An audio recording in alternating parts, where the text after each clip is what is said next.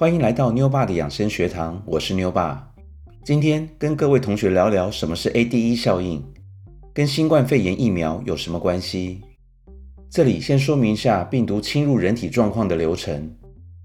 在正常的情况下，病毒侵入人体，身体的免疫系统会产生抗体，它们有时可以与抗原，也就是病毒结合，使病毒失去致病性，或便于被免疫系统中的吞噬细胞吃掉。有的抗体则会手牵手、心连心的连在一起，阻止病毒感染细胞。但是会有例外的情况发生，产生所谓的 ADE 效应。那什么是 ADE 效应呢？ADE 是 Antibody Dependent Enhancement 的缩写，中文叫抗体依赖的增强作用。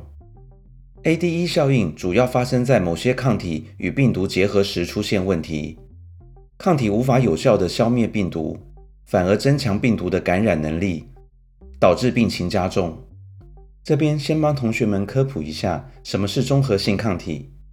所谓综合性抗体，是可以通过阻断病毒与宿主细胞之间的相互作用，而来有效地控制感染；而非综合性抗体，则是无法达成上述的作用，甚至与病毒联合，加强病毒的扩散能力。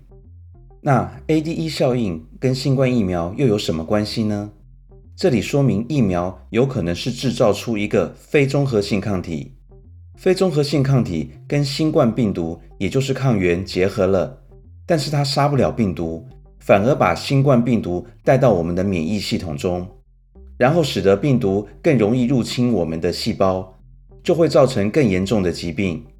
因为抗体没有办法杀死新冠病毒，反而促使病毒在细胞里通行无阻，大量复制。ADE 效应非常著名的例子。就是以对登革热病毒的免疫反应而闻名。登革病毒主要引起的登革热，并非是一种很严重的疾病，大部分的人可能发发烧、关节痛，过几天就好了。但是对于登革病毒来说，恐怖的是二次感染，也就是第二次感染登革病毒。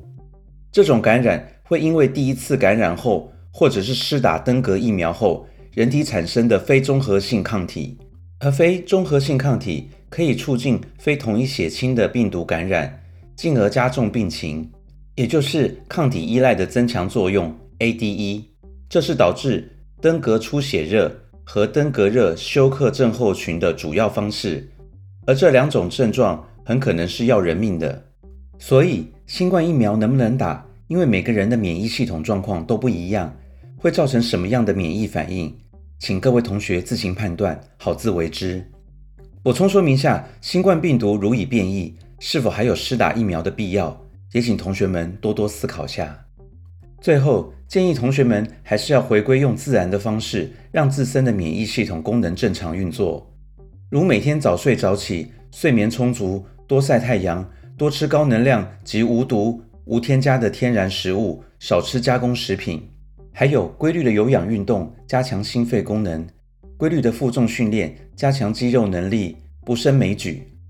总之，自身免疫系统能够正常运作，就不怕病菌、病毒的侵扰了。同学们认同吗？来到课后作业时间，第一题：什么是 ADE 效应？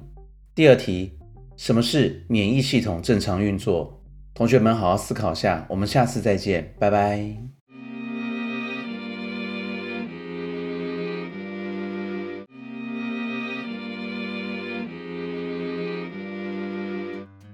课后作业答案第一题：ADE 效应是指 Antibody Dependent Enhancement 的缩写，中文叫抗体依赖的增强作用。